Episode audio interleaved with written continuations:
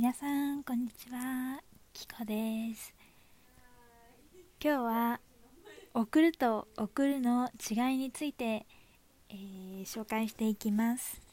過去のブログですが、えー、せっかくなので紹介をしていきたいと思います。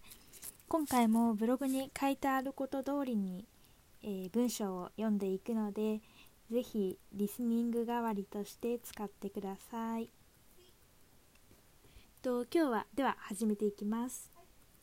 今日は、えー、皆さんに送る黄色で書かれている方の送ると水色で書かれている方の送るの意味の違いについてお話をしていきます。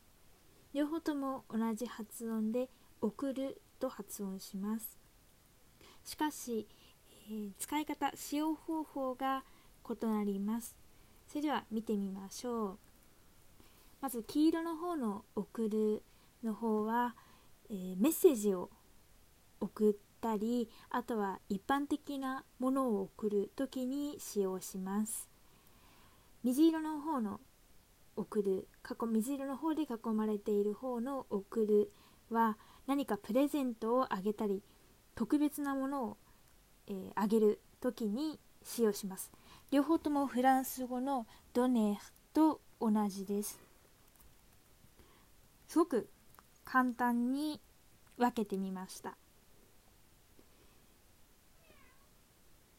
で個人的に思うことが水色の方で囲われている「送る」という文字はなかなか日本人でもあの冗談でも使わないことが多いのではないかなと思います。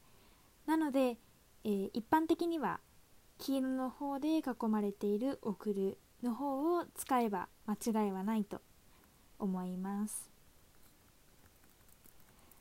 でそうですね。1と2であの送る水色の方で囲われている送るに関わる歌を紹介しています。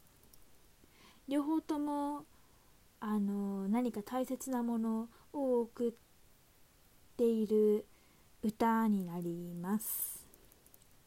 それではこの後は練習問題に入ってみてください。それでは以上になります。今日もありがとうございました。またね